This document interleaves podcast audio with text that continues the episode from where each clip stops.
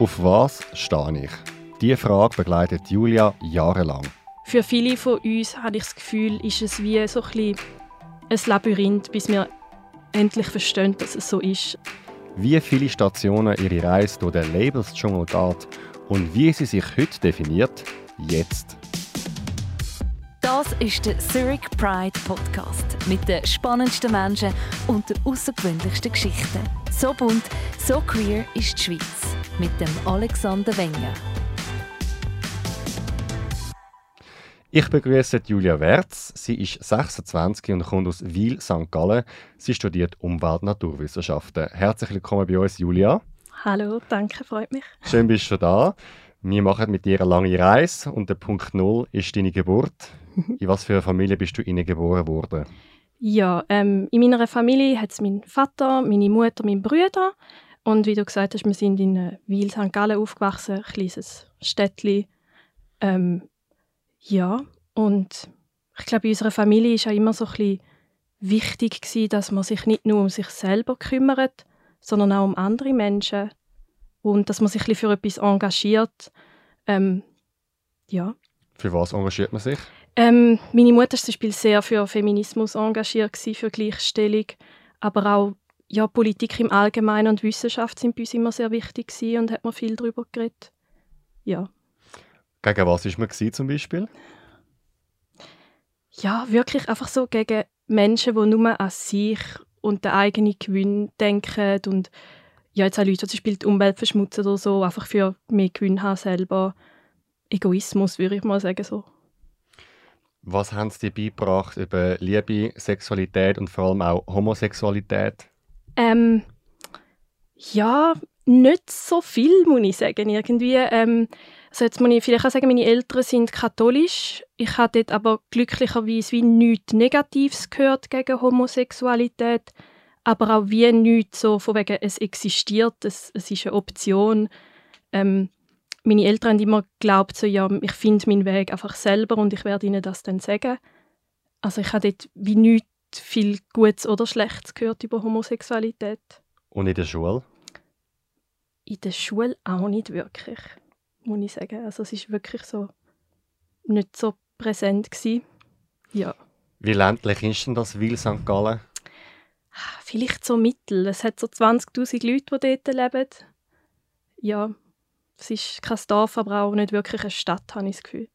Geschwister? Ja, ich habe meinen Bruder. Er ist drei Jahre älter. Ja. Wie ist dein Verhältnis zu ihm? Ähm, als Kinder waren wir mega nah. Gewesen. Äh, wir haben immer viel zusammen gespielt und uns voll unsere Fantasiewelten zusammen aufbauen. Heute sind wir nicht mehr so nah. Ähm, hängen auch ein damit zusammen. Ähm, er hat Asperger, er hat aber auch sonst äh, ganz viele andere Interessen wie ich und wir sind uns von dem her nicht mehr so nah. Aber ich habe ihn immer noch sehr gerne natürlich. hat das einen Einfluss gehabt auf euch zwei oder in der Familie? Ähm, es hat einen Einfluss gehabt, dass er einfach mehr Aufmerksamkeit gebraucht hat. Er hat bisschen, immer schauen, in welche Schulklasse und so kann er gehen. Unser Schulsystem ist einfach nicht für Leute mit Asperger ausgelegt und man hat immer bei ihm ein bisschen schauen, wie findet man jetzt einen Weg, was kann man machen und so weiter. Mit 10 hast du bei einem Spiel mit anderen Kindern gemerkt, dass in dir noch eine andere Seite schlummert. Was haben sie genau gespielt und was hast du gefühlt? Ja, also ich hatte dort eine gute Kollegin und wir haben Familie gespielt oder Eltern. Und dann hat sie gesagt, sie ist die Frau und ich habe dann die Rolle vom Mann gespielt. Und dann haben wir uns in diesem Spiel geküsst. Und ja, dort habe ich eigentlich gemerkt, so, das hat etwas mit mir gemacht. Also ich habe ich habe sie sowieso gern gehabt, sehr, ähm, aber ich habe dort wirklich so ein bisschen Schmetterling im Buch bekommen, wo, wo wir uns so geküsst haben im Spiel. Und wie hast du das eingeordnet? ich konnte es nicht können einordnen irgendwie. Also ich habe einfach irgendwie das Gefühl, also das ist ein schönes Gefühl und irgendwie fände ich es cool, wenn es noch so weitergeht oder mehr oder so. Ich weiß nicht, aber ich kann es wenig können einordnen, dass das jetzt ja eine Anziehung ist in dem Sinn für sie. Meinst du, das wäre ja auch passiert mit einem Mann? Ich denke es ja, weil ähm, ich habe als Kind auch so ein bisschen Schätzlis schon so in der Schule. Also ich hatte auch schon, wie schon einen Freund gehabt, als ich noch in der Primar war. Und dort war für mich wie klar, gewesen, so, hey, ja, das, das ist das, was die Erwachsenen auch machen. So, und das, man küsst sich und man hat sich gern. Ja. Hast du es jemandem erzählt? Nein, gar nicht. Äh, äh. Wieso nicht? Ich hätte nicht gewusst, wem oder wieso ich das erzählen sollte. Oder ich hatte dann auch wie nicht groß zu dem Zeitpunkt eine große Frage gehabt. Also ich bin nicht irgendwie zu meiner Mami und habe gesagt, Mami, ich habe jetzt eine Frau geküsst, was ist das? So, nein, es ist, ich habe das sehr bei mir behalten, in mir inne. Hat sich dann für dich so ein bisschen verboten angefühlt? Ja, schon so ein bisschen. Also dass, dass es die Schmetterlinge in meinem Bauch ausgelöst hat, das habe ich wie komisch gefunden, weil ich habe glaube von dem einfach noch nie gehört oder gesehen, dass das Frauen, die sich küssen, das auch haben.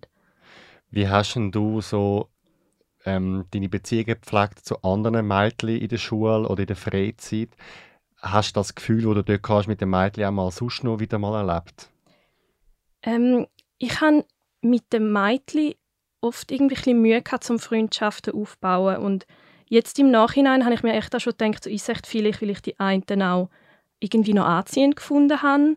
Und wie ich nicht unterscheiden wer ist jetzt einfach meine Kollegin und wer ist vielleicht, wer finde ich anziehend oder so. Ähm, ja, aber ich, ich habe eigentlich immer lieber mit den Jungs spielen und die Mädchen habe ich einfach auch oft ein bisschen kompliziert und ein bisschen zickig gefunden, auch oft, ja. Ja. Du hast mir erzählt, du hättest eine spezielle Bindung mit einer Klassenkollegin. Was ist da zwischen euch so passiert? Ja, ähm, ich hatte eine Klassenkollegin, die mich irgendwie von Primar bis Sek begleitet hat. Also ich bin immer in der gleichen Klasse wie sie. Und sie ist zeitweise eine sehr gute Kollegin von mir und dann wieder nicht so. Und spätestens in der Sek habe ich dann eigentlich wie habe ich sie wie auch anziehend gefunden oder attraktiv.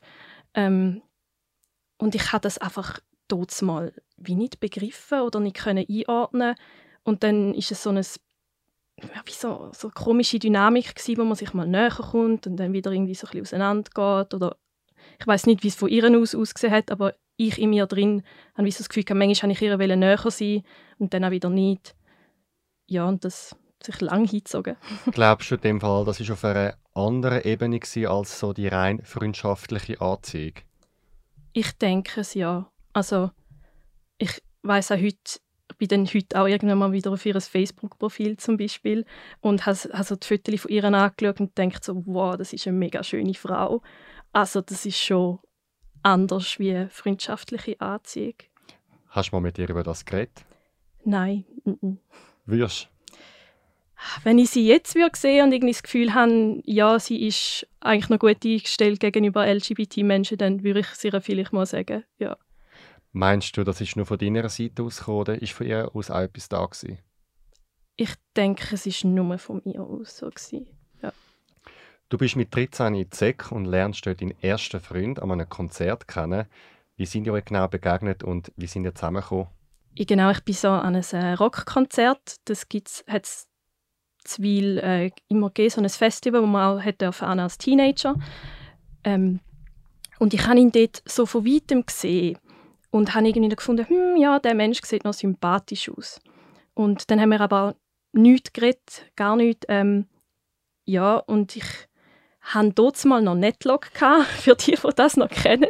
Und dann kann man eben so einstellen, Leute in seinem Umkreis auch.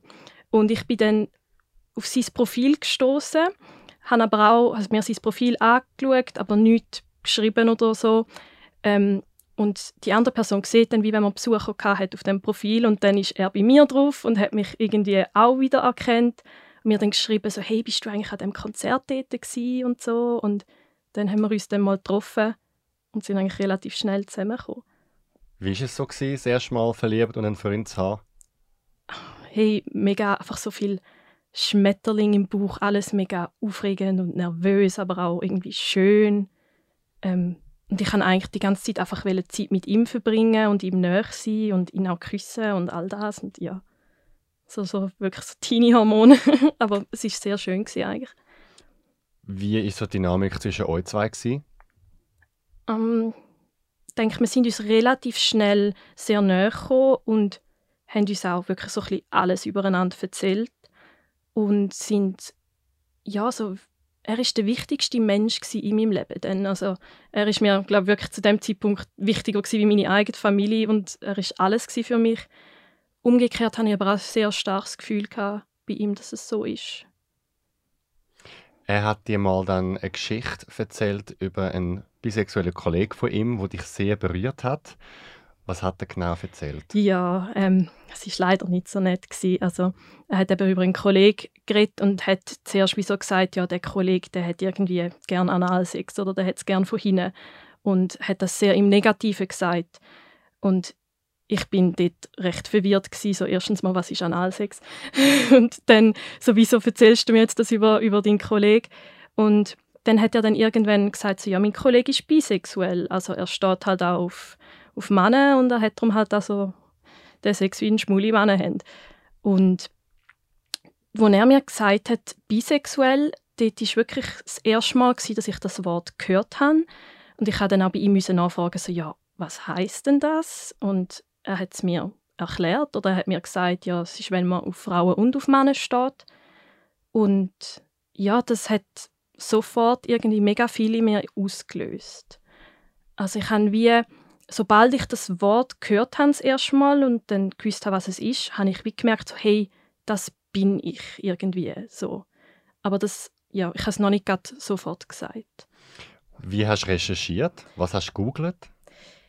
Dort mal eigentlich in dem Moment nichts. Ich, ich hätte wie auch nicht gewusst, groß wo oder ob es irgendwie so eine ja, Website gibt, wo einem da gescheite Infos gibt. Ähm, ich habe das schon noch so einen Moment recht für mich behalten, aber ich habe wie gemerkt, so, hey, es hat ganz viel in mir ausgelöst, aber ich bin jetzt nicht googeln oder so. Und ich habe auch wie einfach sofort die Gewissheit gehabt, so, hey, das stimmt für mich. Und die Erklärung, die ich gebraucht habe, glaube ich, war einfach so, es heißt Frauen, man steht auf Frauen und Männer. Fertig. Du wirst dich als nächstes bei deinem Freund outen. Wie er reagiert, das erfahren wir einem Augenblick. Doch zuerst kommen wir zu unserem Themenaufruf. Und übrigens, Julia hat sich sogar selber bei uns mal gemulden. Also das heißt, man kann auch selber sich melden bei so Themenaufrufen und dann Gast werden. Super, dass du dich gemulden hast. Und wir suchen Gäste zu folgendem Thema. Nach einem Date schwebst du schon auf Wolke 7. Du hast schnell Schmetterling im Bauch und träumst schon von Zusammenziehen und heiraten. Doch dann wirst du immer wieder enttäuscht. Die andere Person zieht sich zurück und es ist schneller vorbei, als es dir lieb ist. Das ist dir nicht einmal oder zweimal passiert, sondern x-mal. Wenn du mit mir analysieren wieso sich das Muster wiederholt, melde dich jetzt. Unser Thema demnächst: Hilfe, ich verliebe mich immer zu schnell. Wird jetzt Gast im Zürich Pride Podcast. Schreib mir auf podcast.zhpf.ch oder melde dich über unser Webformular auf zurichpridefestival.ch unter dem Stichwort Podcast. Abonniere uns jetzt auf Spotify und Apple Podcast. Die Folge wird produziert von Kevin Burke. Zurück zu dir, Julia, und deiner langen Reise durch den mhm. Labels-Dschungel. Du hast in dem Fall gespürt, dass du mehr Anziehung spürst als einfach nur fürs andere Geschlecht. Wie war das Outing bei deinem Freund? Ja, ähm, das Outing bei meinem Freund ist wirklich wie so ein bisschen, ich habe es irgendwann wie rausposaunt. Es war auch glaube an einer Party gewesen, wo ich recht, schon recht viel getrunken hatte.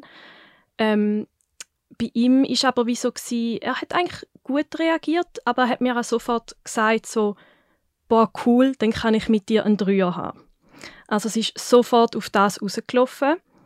Aber ja, eigentlich grundsätzlich hat er nicht schlecht reagiert. Er hat, er hat das wie etwas Cooles gefunden, weil es ja ihm etwas bringt. Und dann haben dann Dreier gehabt? Mit ihm, ich habe einmal an einer Party mit ihm und einer anderen Frau sehr heftig umgemacht. Also es ist so ein bisschen im Graubereich, ob man das jetzt schon will Sex nennen oder noch nicht, aber ja. Hat er dann Fragen gehabt an dich, was du genau fühlst oder wie sich das anfühlt? Oder ist es einfach cool gewesen, weil er seine Fantasie hat können mit dir durchleben ähm, Seine einzige Frage war mehr wie so, so, okay, auf welche Arten von Frauen stehst du denn?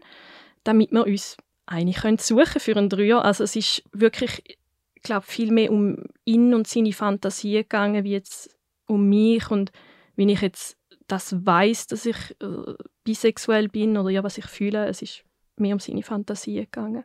Würdest du dann sagen, das Outing ist gut gelaufen? Nicht so, nein. Also ich bin froh, dass er nicht mir gerade etwas Negatives gesagt hat, aber ich meine, das will man natürlich nicht so hören, dass, dass wie mein Outing etwas ist für ihn und es, ist, es geht ja eigentlich um mich, um meine Gefühle und nicht für das, wo er mich dann kann brauchen schon fast. Also dass er mich einfach kann für einen Dreier brauchen Das ist nicht so schön. Haben er dann irgendwelche Regeln aufgestellt oder ist es dann darum gegangen, dass du hast mit Frauen etwas haben oder haben auch entschieden, monogam weiterzumachen? Ähm, also die Regel, die von ihm kam, ist so quasi, egal was ich mit einer Frau mache, er ist immer dabei. Ähm, ich wollte das eigentlich schon austesten und ein erkunden und so. Aber ich wollte auch ihn einfach überhaupt nicht verlieren. Er ist der wichtigste Mensch in meinem Leben und ich hätte mir nicht vorstellen jetzt wegen dem mit ihm Schluss zu machen oder so. Und ja, ich habe dann, es war meistens an Partys, gewesen, irgendwie ein bisschen mit, angefangen mit Frauen rumknutschen, aber es war wirklich, gewesen, er war immer dabei gewesen, und er hat mir wie auch verboten, das außerhalb von, also zu erforschen, wenn er nicht dabei ist oder außerhalb von unserer Beziehung irgendwie zu erforschen. Wie hat dein Umfeld auf das Thema reagiert? Hast du zum Beispiel auch der Familie gesagt? Ja, ähm, nein, meiner Familie habe ich es dort mal nicht gesagt. Ich habe in dem Zeitpunkt nicht wirklich Streit mit meiner Familie, aber ich habe, nicht so ein enges Verhältnis mit meinen Eltern. Ich wollte schon mega möglichst unabhängig sein und ja, wir haben auch ab und zu gestritten über viele Sachen. Ich habe mich nicht meinen Eltern näher genug gefühlt, dass ich mich hätte bei ihnen outen ähm, Meinem Kollegenkreis habe ich es eigentlich ziemlich allen gesagt. Ich habe dort auch wirklich nichts überlegt. Also ich habe mir nicht überlegt, so, hey, das ist ein Outing und vielleicht reagiert jemand schlecht oder so, sondern es ist, ich habe es wie einfach ja, ein bisschen rausposaunt. Meistens war auch Alkohol im Spiel, gewesen, wenn ich das gesagt habe. Ähm, und sie haben leider alle wirklich schlecht reagiert. Also mir ist dort wirklich all die Stereotypen, die man hat über bisexuelle Menschen, sind mir angerührt worden. Immer wieder so von wegen, ich sage Schlampe, ich sage sexsüchtig, ähm, ich lüge. Oder wenn es dann positive Anführungs- und Schlusszeichen war, haben sie gefunden, oh cool, mit dir kann ich einen Dreier haben.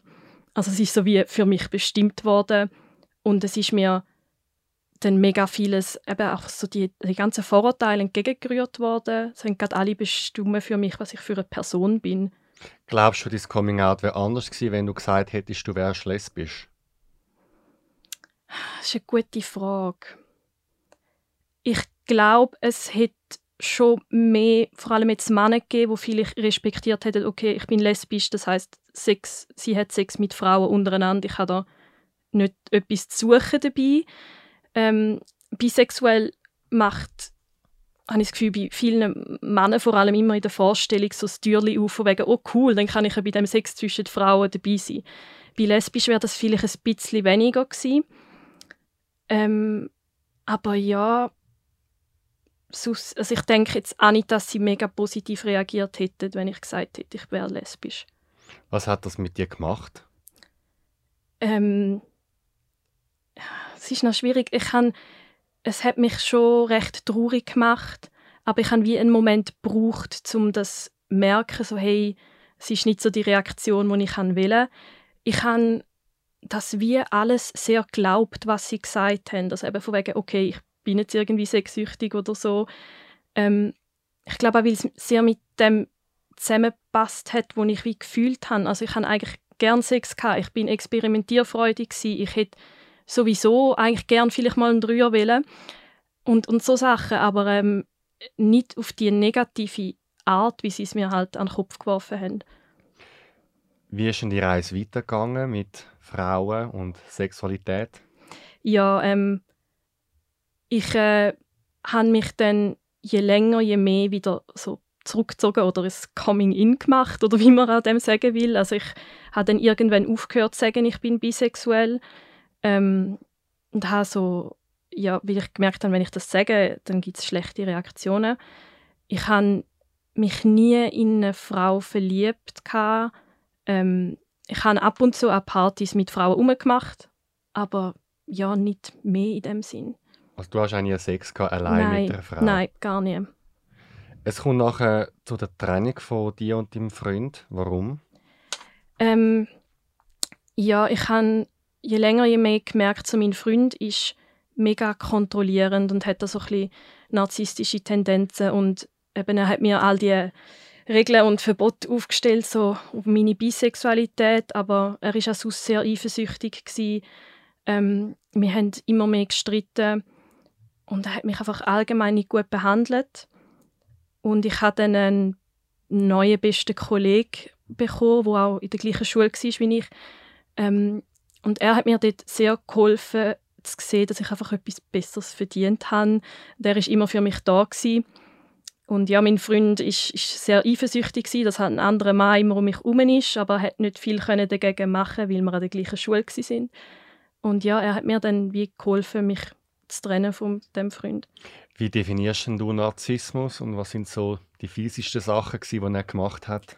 Ja, ähm, Narzissmus oder ein Narzisst für mich ist ein Mensch, der eigentlich ein, ein mega Selbstwertproblem hat. Und anstatt das irgendwie können sagen, anstatt zu sagen so, hey, kann ich bin nicht hübsch oder so, tun sie es wie überkompensieren und stellen sich dann einfach als die tollsten Menschen überhaupt an und müssen das dann aber auch alle anderen Menschen so wie kontrollieren, dass sie ja ihr Bild von sich selber nicht kaputt machen. Also sie ja eben so, dass, dass sie anfangen Regeln aufstellen oder dass wenn ich mal irgendwie Kritik an ihm geäußert habe, dass er mich dann wie so fertig gemacht hat oder wie so mir vorgeworfen hat, so nein, du übertreibst oder du lügst oder ja, du, du äh, hat sie immer wieder auf mich geschoben, so wie so, nein, du bist egoistisch, nicht ich. So Sachen. Wie war die Trennung für dich? Ähm, mega schwer. Also, dort mal so mit 16 der wichtigste Mensch von meinem Leben verloren es war mega unheimlich. Gewesen. Ich habe nicht richtig gewusst, was ich machen soll ohne ihn. Aber ich habe wie so gemerkt, wenn ich bei ihm bleibe, dann geht es mir einfach schlecht. Und ja, aber mein bester Kollege Dotzmann hat mir wirklich geholfen, weil ich gewusst ich habe den Mensch, wo ich mich auch darauf verlassen kann. Und ja, es kommt dann hoffentlich schon irgendwie gut. Du hast mir auch erzählt, dass du nach dieser Trennung und diesen schlechten Erfahrungen mit dem Coming Out Zitat zurück in den Closet mhm. gegangen bist und dich wieder als hetero definiert hast. Warum hast du das gemacht? Ähm, ja, eben auf die eine Art ist glaube ich Selbstschutz gewesen. Also ich kann einfach nicht wollen, wieder hören, so äh, die ganze Zeit hören, dass ich eine Schlampe sage. Ähm, ich habe nach der Training oder durch die Training auch wie so mein, fast meinen ganzen Kollegenkreis verloren, weil es ist unser gemeinsamer Kollegenkreis war. Und ich es dann wie bei meinen neuen Kollegen nicht gerade riskieren, dass sie mich in einem schlechten Licht sehen, weil ich auch nicht gewusst habe, wie sie auf das reagieren. Und ja, und es ist dann noch ein bisschen dazu gekommen, dass ich mich halt nicht in eine Frau verliebt habe oder nicht mit einer Frau Sex habe und dann wie das Gefühl hatte, so, ich darf mir ja nicht sagen, ich bin bisexuell, wenn ich die Erfahrungen nicht habe. Wie ist es nachher weitergegangen? Du hast dich in dem Fall wieder aber einigermaßen öffnen ja, ähm, ja, ich habe dann mit der Zeit habe ich mich wieder ein bisschen aufbauen, sage ich jetzt mal. Ich habe einen neuen Kollegenkreis gefunden mit äh, lieben Menschen und dann irgendwann einfach wie so das Gefühl gehabt, hey, ich kann wieder ein bisschen mehr mich selber sein und habe dann wie so bei meinen engsten Kollegen und so beim, beim nächsten Freund dann wir können sagen, hey, ich bin im Fall bei und das ist dann auch gut angenommen worden. Wo hast du den neuen Freund kennengelernt? Wie sind ihr zusammengekommen? Den neuen Freund habe ich auch an einem Konzert kennengelernt. das ist deine Nummer 1 Dating-Plattform? Ja, das war es definitiv mal. Gewesen, ja. Und dann? Ähm, ja, und dann... Ähm, wir sind dann zusammen auch noch ein paar Mal an einem Konzert, aber es ist auch wieder recht schnell, recht intensiv geworden und das ist vielleicht so ein bisschen mein Ding auch, dass es immer so schnell so näher gibt. Ähm, ja, und dort hat es einfach mega so wie Klick gemacht. So, er hat irgendwie auch ein bisschen Mühe gehabt daheim mit seinen Eltern. Ich habe immer noch Mühe gehabt mit meinen Eltern. Wir haben mega können füreinander da sein. Und ja, ich habe einfach gemerkt, er ist ein mega lieber Mensch und hat mich einfach mega toll gefunden und hat mich so ein bisschen fast ein bisschen behandelt, als wäre ich irgendwie so ein wundervolles Wesen. Das ist schön. ja, es war mega schön, gewesen, wirklich. Wie hat er dann deine Bisexualität gefunden? Er hat das auch so gefunden, von wegen, hey, ist doch attraktiv an einer Frau und eben gibt auch die Möglichkeit, vielleicht auch mal für einen Dreier. ähm, er ist aber selber, ich weiß auch nicht, ich habe manchmal den Verdacht gehabt, vielleicht ist er selber auch bei. Also er ist auf jeden Fall auch, wenn wir mal zusammen an Partys sind und man hat viel getrunken, hat er auch ab und zu mit meinem Mann geknutscht. Ich, ich kann das natürlich nicht für ihn sagen, aber er ist einfach viel ein, ein, ein offener, ein lieberer Mensch auch. Was für eine Art von Beziehung haben die gehabt? Ähm, wir hatten eine offene Beziehung gehabt, dann, weil ich hatte zu dem Zeitpunkt auch wirklich das Gefühl gehabt, so, hey, irgendwie, ich bin einfach sexsüchtig oder so. Also ich kann nicht eine monogame Beziehung führen. Ähm, und ich habe ihm dann wie gesagt, so, hey, eben, ich, ich kann nicht monogam sein, wir müssen da irgendwie einen anderen Weg finden. Und ja, haben uns dann für eine offene Beziehung entschieden. Was denkst du, ab wann ist man sexsüchtig und wäre es dann schlimm, sexsüchtig zu sein? Das klingt für mich, als würdest du siebenmal am Tag ja, also, Sex wählen. Ich glaube, es gibt glaub, sogar wirklich eine, eine Krankheit. Also es ist ein Krankheitsbild. Nymphomanie? Ja, ich glaube, ja. Und dann ist es glaub, wirklich so, man ist sexsüchtig, wenn man irgendwie nicht mehr durch den Tag gehen kann, weil man jetzt einfach die ganze Zeit muss Sex haben oder masturbieren ähm, Ich bin einfach so, gewesen, ich habe es gerne jede Woche gehabt oder mehr, wenn ich können. Ähm, ich habe nicht eigentlich ja, also in dem Sinne, es ist mir einfach immer wieder gesagt worden, also du bist bi und du bist sexsüchtig und ich habe das dann glaube einfach irgendwann angefangen zu glauben. Also. Aber von, von außen wirkt es für mich mehr so ein bisschen das klassische Slut-Shaming, das man mit der Frau macht, ja. oder? Also wenn ein Mann mit vielen Frau oder ein Mann Sex hat, dann bringt das voll im Bett und eine Frau ist gerade eine Schlampe, wenn sie gleich viel Bedürfnisse wie ein Mann hat, oder? Wahrscheinlich bist du einfach normal und hast einfach Lust auf Sex wie alle anderen auch? Ja, also das kann ich heute so sehen. Ich bin eine, Frau, die gerne Sex hat und wo auch als Teenie noch mehr, also viele verschiedene Partner hat und es ist einfach von meinem Umfeld dann wirklich so geschämt worden. Ähm, ja, und ich habe das dann irgendwann angefangen zu glauben, so das, was mir vorgeworfen worden ist. Ihr habt eine offene Beziehung gehabt, hast du vorher gesagt. Was haben da für Regeln abgemacht? Ja, also wir haben dort ähm, Regeln gehabt, zum Beispiel nicht der beste Kollege oder Kollegin vom anderen.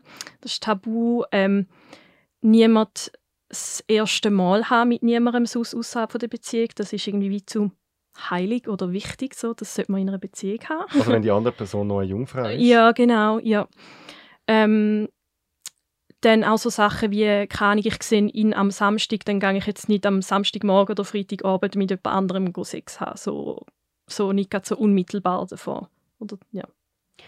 Wie haben die das gehandhabt? Also, ihr habt beide in dem Fall links und rechts geschaut? Ja, ähm, ja, eine wichtige Regel war dort so, man darf alles fragen, was man will und die andere Person muss dann auch alles erzählen. Aber man muss auch nicht fragen, wenn man es lieber nicht wissen will. Ähm, ja, und das ist mit sehr viel Ehrlichkeit gegangen und mit den Regeln, halt, die wir hatten. Und dass wir halt auch immer wieder so Gespräche hatten von wegen, oh, du hast jetzt mit dem Sex gehabt, findest du ihn irgendwie hübscher wie mich? Oder ja, wie, wie ist es gewesen? Was, was fühlst du für den Mensch? Das heißt, er hat in dem Fall Sex mit anderen Frauen gehabt und du mit beiden Geschlechtern? Nein, ich nur mit äh, anderen Männern und er mit anderen Frauen. Hat das einen Grund? Ich glaube, der Grund ist wie gewesen, ich hätte schon gern das auch mit Frauen austestet oder die Erfahrungen gesammelt, aber ich habe wie nicht gewusst, wo lernt man denn Frauen kennen, wo auch Frauen stehen. Also ich habe wie niemand wirklich so in meinem Umfeld gehabt. Ähm, ich habe, ich habe glaube irgendwann mal Purple Moon gemacht, die Website, aber ich habe mich auch wie nicht getraut, ja, so das, das wirklich so aktiv zu suchen. Wie lange sind wir schlussendlich zusammen gewesen? und warum haben wir euch getrennt? Ja, ähm, ich bin glaube von 17 so mit, bis 20 mit ihm zusammen gewesen. Ähm, und getrennt haben wir uns schlussendlich so, als ich an die Uni gekommen bin ähm, und wir sind, wir sind dann auch zusammengezogen und haben einfach gemerkt, so, hey, das, das geht nicht. Also, ich bin dann also ein bisschen auf die Schiene gekommen, so, ich will mich jetzt auf mein Studium konzentrieren und vielleicht auch eine Karriere oder so etwas machen und er hat einfach andere Prioritäten im Leben und das Zusammenwohnen war auch nicht so harmonisch. Gewesen. Das heisst, bis dato hast du noch nie Sex mit einer Frau? Bis ich mich von ihm getrennt habe, nein. nein. Und nachher? Nachher dann schon. Also ich hatte das erste Mal Sex mit einer Frau mit 24 gehabt. Was war das für eine Frau? Gewesen? Das ähm, ist eine Frau, gewesen, wo ich, im, äh, ich bin dort in einem Auslandsjahr in Schweden und sie ist ähm, an einer, wir waren an einer Party gewesen, und sie war auch dort. Gewesen. Und ich habe sie dort wirklich kennengelernt. Ja, das ist dann sehr spontan passiert. So. Und wie war es? Gewesen? Hey, es war mega schön, gewesen, muss ich sagen. Es ist, es ist irgendwie noch cool, gewesen, weil es eben so spontan passiert ist. habe ich gar nicht zu lange können denken so, wow, und was mache ich jetzt und was und wie und wenn. Ähm, und es, es hat, ich habe wirklich die ganze Zeit nicht mehr so gedacht, so, endlich passiert es mal und sie ist so eine liebe und tolle und hübsche Frau. Ähm, und was auch noch super war, ich bin so nervös gewesen. und sie hat mir dann im Nachhinein gesagt so, boah, das ist jetzt der beste Sex, den ich irgendwie in einem halben Jahr hatte und ich, ich habe mich natürlich mega gefreut und ja, auch so ein bisschen meine Nervosität können verlieren. Aber du bist nicht mit ihr zusammengekommen? Nein. Du hast dann wieder einen neuen Freund und was ich auch sehr interessant finde, ist, du landest wieder bei einem Narzisst. wie bist du mit dem zusammengekommen und wie war so eure Beziehung? Gewesen? Ja, ähm, ich habe ihn kennengelernt, gerade als ich mich eben von meinem anderen Freund getrennt habe, wo, wo wir zusammen gewohnt haben. Und dort war wirklich, ich war so an einem Tiefpunkt in meinem Leben, weil ich das Gefühl hatte, ja, eben, ich ziehe mit, mit meinem Freund zusammen, ich fange mein Studium an, mein, mein Leben gleist sich so schön auf. Ich kann mit dem, dem Mensch vielleicht sogar, ihn sogar vielleicht mal heiraten oder so. Es hat sich wirklich am Anfang alles wie so gut angefühlt. Und dann ist es auseinander und der Traum ist wie kaputt gegangen. Ähm, und ja, eben meinen nächsten Freund habe ich dann genau so dem Zeitpunkt kennengelernt, wo ich so mega in einem Loch war.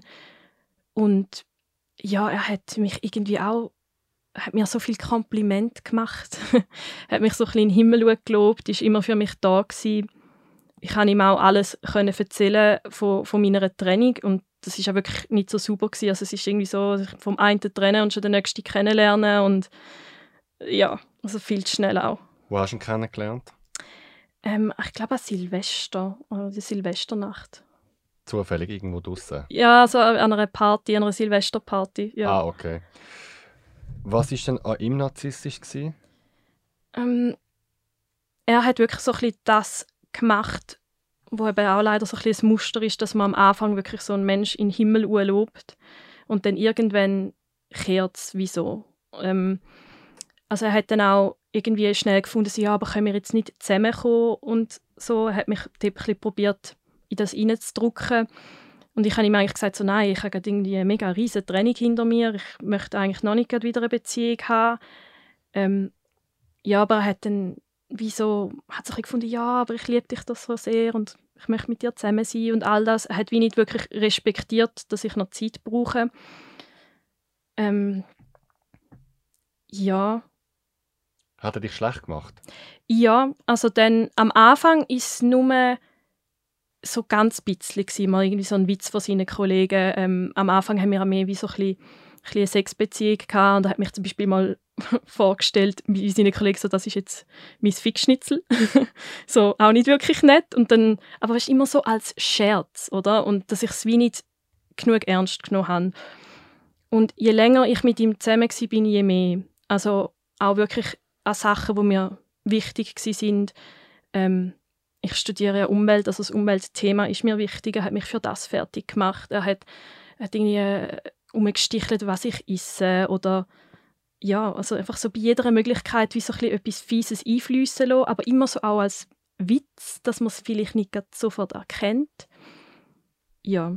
Das ist übrigens ein klassischer Fall von Narzissmus. immer dann, soviel ich weiß, wenn es so wie ein Witz tönt, aber man kann wie nicht drüber lachen, kann wirklich Narzissmus dahinter stecken.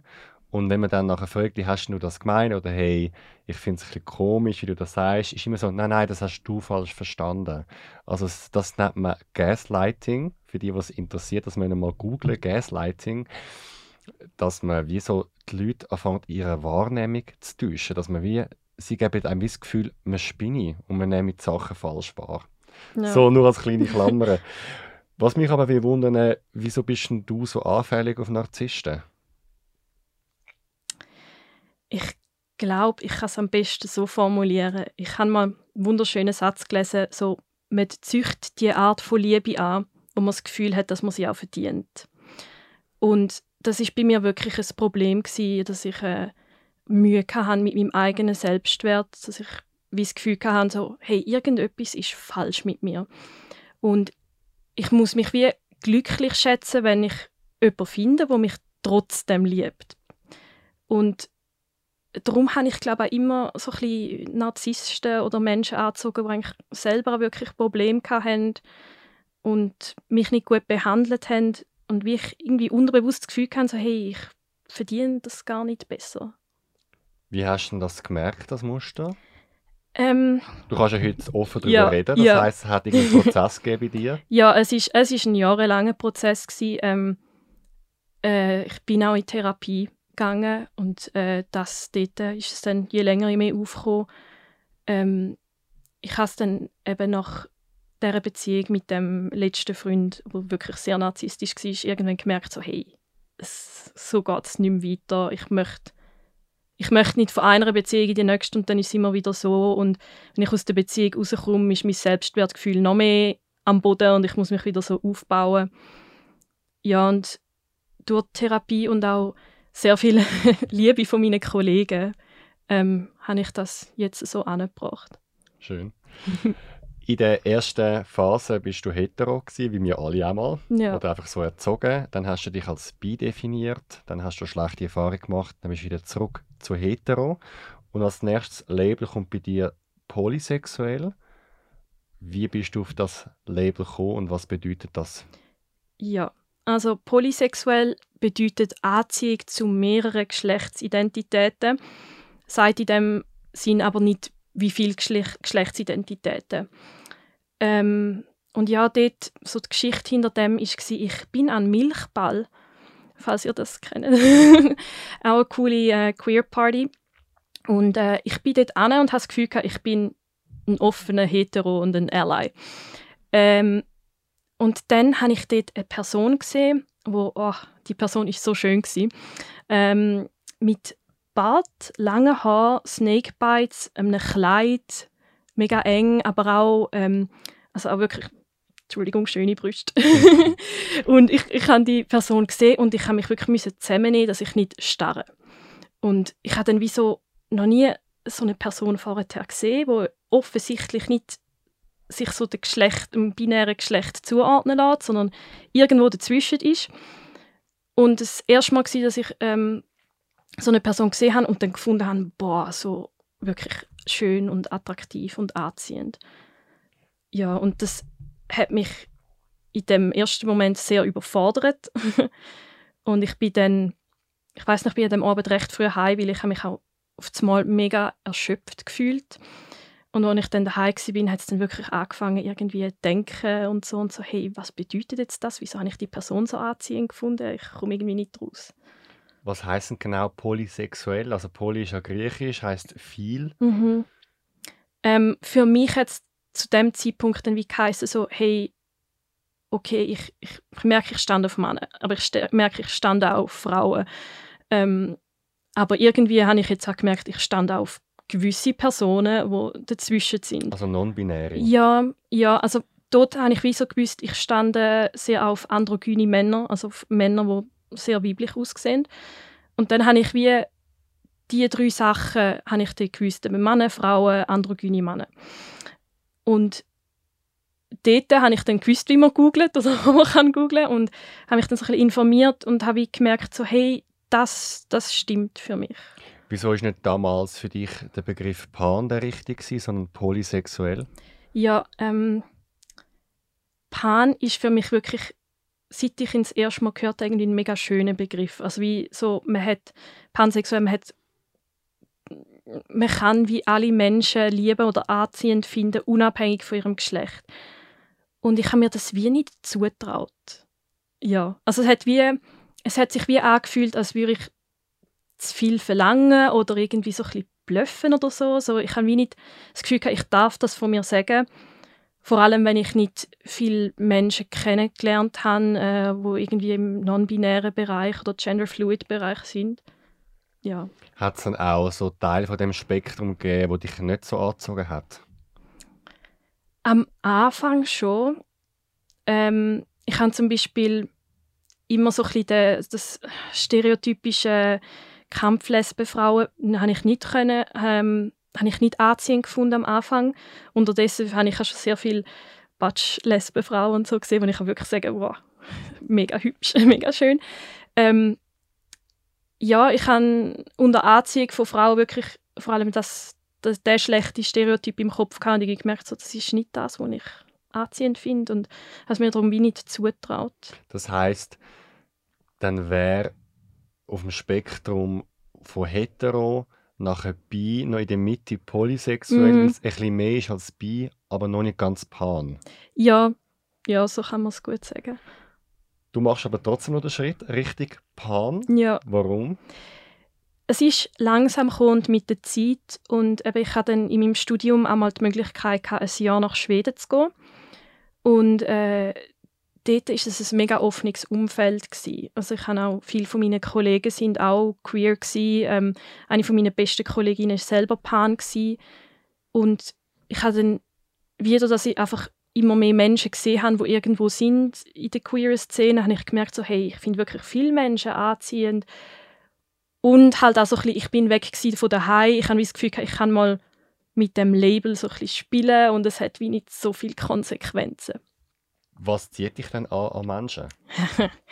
ähm, ich muss ein bisschen unterscheiden, einfach so ein bisschen zwischen der sexuellen und der romantischen Anziehung. Bei der sexuellen Anziehung ist es wirklich auch das äußerliche Merkmal und auch so ein bisschen stereotypisch. Also ich finde zum Beispiel, ich finde Brüste etwas mega Schönes.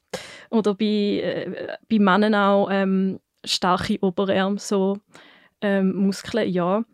Aber schlussendlich ist wie so, wenn eine Person so irgendwie so ein bisschen ihren Style hat und ihre Ausstrahlung, ähm, dann finde ich das wie anziehen. Also wenn man so ein bisschen merkt, so, hey, du hast einen Charakter, so, das ist voll cool. Ähm, und für die romantische Anziehung ist mir dann halt wirklich auch noch sehr wichtig, ich kann mit einer Person offen über alles reden. Eine Person ist nicht egoistisch, engagiert sich ein für, für die Welt und für andere Menschen. Ähm, ja, und einfach, ich, ich finde, tiefgründige Gespräche mit jemandem können zu haben, finde ich etwas mega Anziehendes. Du entdeckst dann als weiteres Label für dich, und zwar polyamorös. Wie bist du zu der Entdeckung gekommen und was bedeutet das genau für dich? Ja, ähm, nach meiner letzten Beziehung mit dem narzisstischen Freund, wo die Beziehung schon monogam war, weil er das so befohlen hat quasi, ähm, habe ich sehr, sehr viel darüber nachgedacht, so, was wollte ich eigentlich aus einer Beziehung? Ähm, irgendwann gemerkt, so, hey, ja, ich bin poly- und pansexuell, was heißt das? Und ich habe dann wie für mich gemerkt, so, strikte Monogamie ist es nicht. Also ich kann mir nicht vorstellen, einen Partner, Partnerin zu haben, wo ich ja, vielleicht sagen wir jetzt einmal 10, 15 Jahre oder so mit dieser Person zusammen wäre und nebenzu nie einen, an einen anderen Partner hätte. Und es ist auf der einen Seite, weil ich das Gefühl habe, dass Monogamie mega einengend ist und dass Sex und Sexualität ist eigentlich so eine mega Spielwiese. und es gibt mega viel, was man machen und entdecken und ich finde, durch strikte Monogamie schränkt man sich dort wirklich zu fest ein. Und ja, was für mich schon auch noch ist, ist, wenn ich sage, ich wäre in einer Beziehung mit meinem Mann, ich kann meine Anziehung für andere Geschlechter nicht einfach abstellen und ich habe gleich das Bedürfnis nach Sexualität mit anderen Menschen.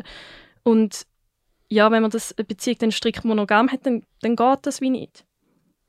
Wir fassen mal zusammen, was du für Labels alles erlebt hast. Wir fangen an mit hetero, dann als nächstes wäre bisexuell, dann wieder zurück zu hetero, aber so mit den Klammern, aber neugierig, dann polysexuell, pan und jetzt schlussendlich noch polyamor. Welche Labels sind heute für dich die richtigen? Pansexuell und polyamorös. Ja. Und was gibt dir das Gefühl, dass du angekommen bist?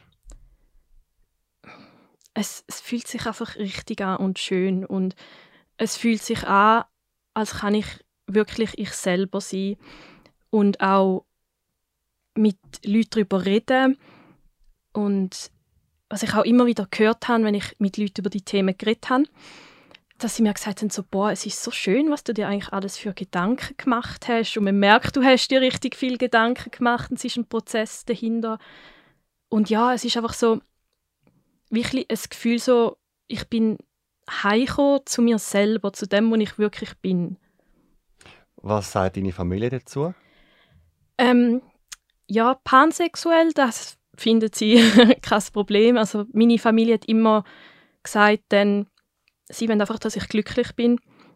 Und ich mich schlussendlich dann auch bei meiner Familie geoutet habe mit 24, ist das auch kein großes Ding Ähm, polyamorös habe ich mit ihnen jetzt nicht wirklich darüber geredet. Also dort ist auch noch so ein bisschen, ich wüsste jetzt nicht, ob meine Eltern in welchem Ausmaß sie das nachvollziehen können. Und ich finde es auch schwierig, mich dort wie zu outen, weil jede polyamoröse Beziehung ist ja wieder anders. Das muss man immer auf die Leute, die in dieser Beziehung sind, anpassen. Und, und wie, viel, ja, wie viele Leute das irgendwie dabei sind in dieser Beziehung. Und ich kann mir zum Beispiel auch gut vorstellen, mal zu heiraten. Also ich würde gerne eigentlich mal heiraten und wie so eine Person haben, wo ich mein Leben damit aufbaue und wie so erste Priorität ist. Aber das heißt dann nicht, dass ich monogam bin. Und ja, ich weiß nicht, inwiefern das meine Eltern, die so ein bisschen noch hat so in dem katholischen Weltbild auch noch aufgewachsen sind, inwiefern sie das könnten verstehen. Bist du bereit für Diskussionen, falls sie jetzt per Zufall auf den Podcast stoßen? Ja, definitiv, ja. Wie ist denn dein aktueller Beziehungsstatus? Ich bin Single. Und hast du Lust auf eine Beziehung? Ja, ja schon. Was wären denn für dich Sachen, die dir wichtig wären an einem Menschen? Punkto Polyamorie vor allem Ja. jetzt auch. Ähm, Punkto Polyamorie ist einfach, man muss bereit sein zum Gespräch haben und auch sehr verletzliche Gespräche haben und zum sagen, hey, ich finde dich mega toll und du gibst mir das und das. Keine Ahnung, wir können zum Beispiel zusammen immer äh, ins, Kino oder so, blöd gesagt. Aber das fehlt mir in unserer Beziehung noch und ich kenne oder ich habe eine andere Person kennengelernt, wo ich das irgendwie gerne machen würde.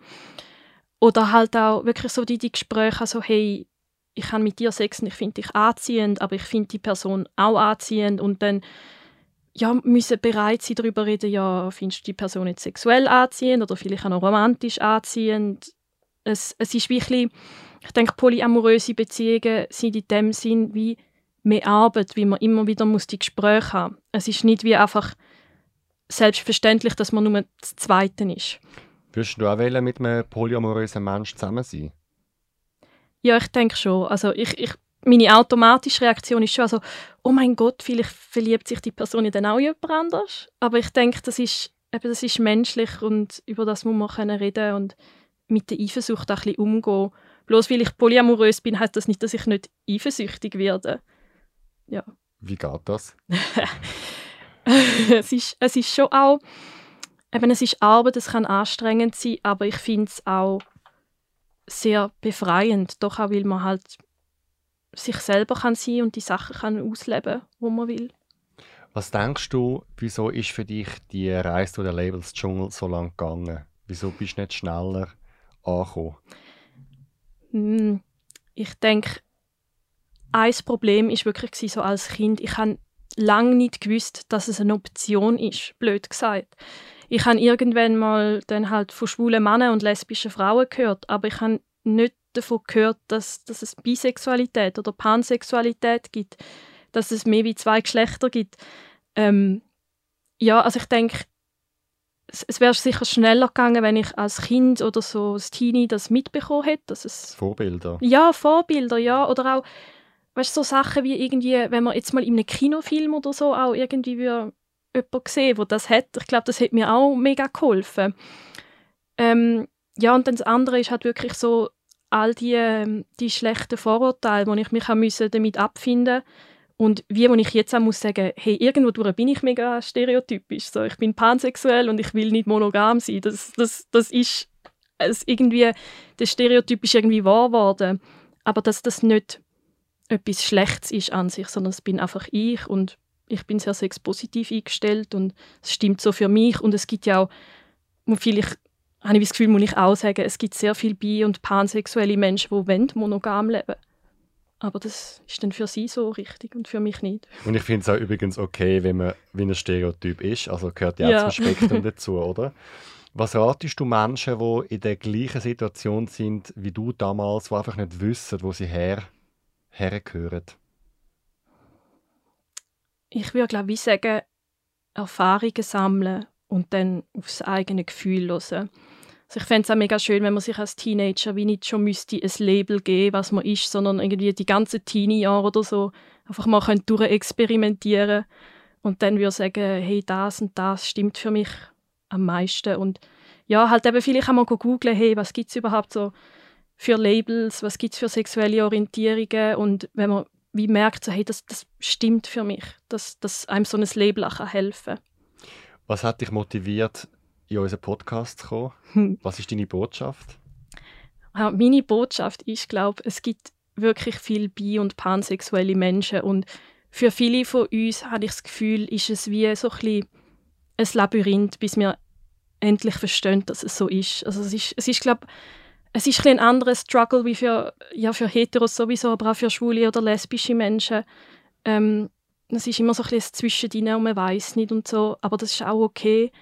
Und ich kann meine Geschichte auch ein bisschen erzählen, weil ich das Gefühl, wenn, man, wenn es eben so Geschichten gibt und Vorbilder und dass man das einfach sieht, dass es dann für andere Menschen auch wie verständlicher wird und man merkt so, hey, das, man kann auch so sein. Was hast du für Ziele und Wünsche für deine Zukunft? Ähm, ich stand kurz vor dem Abschluss vom Studium, darum hat vielleicht mal einen Job finden, der mir wirklich passt, wo ich auch halt gut tue damit. Ähm, ja, und eigentlich schon auch gerne wieder mal eine Beziehung. Vielen Dank, Julia, für das Gespräch. Danke, gern.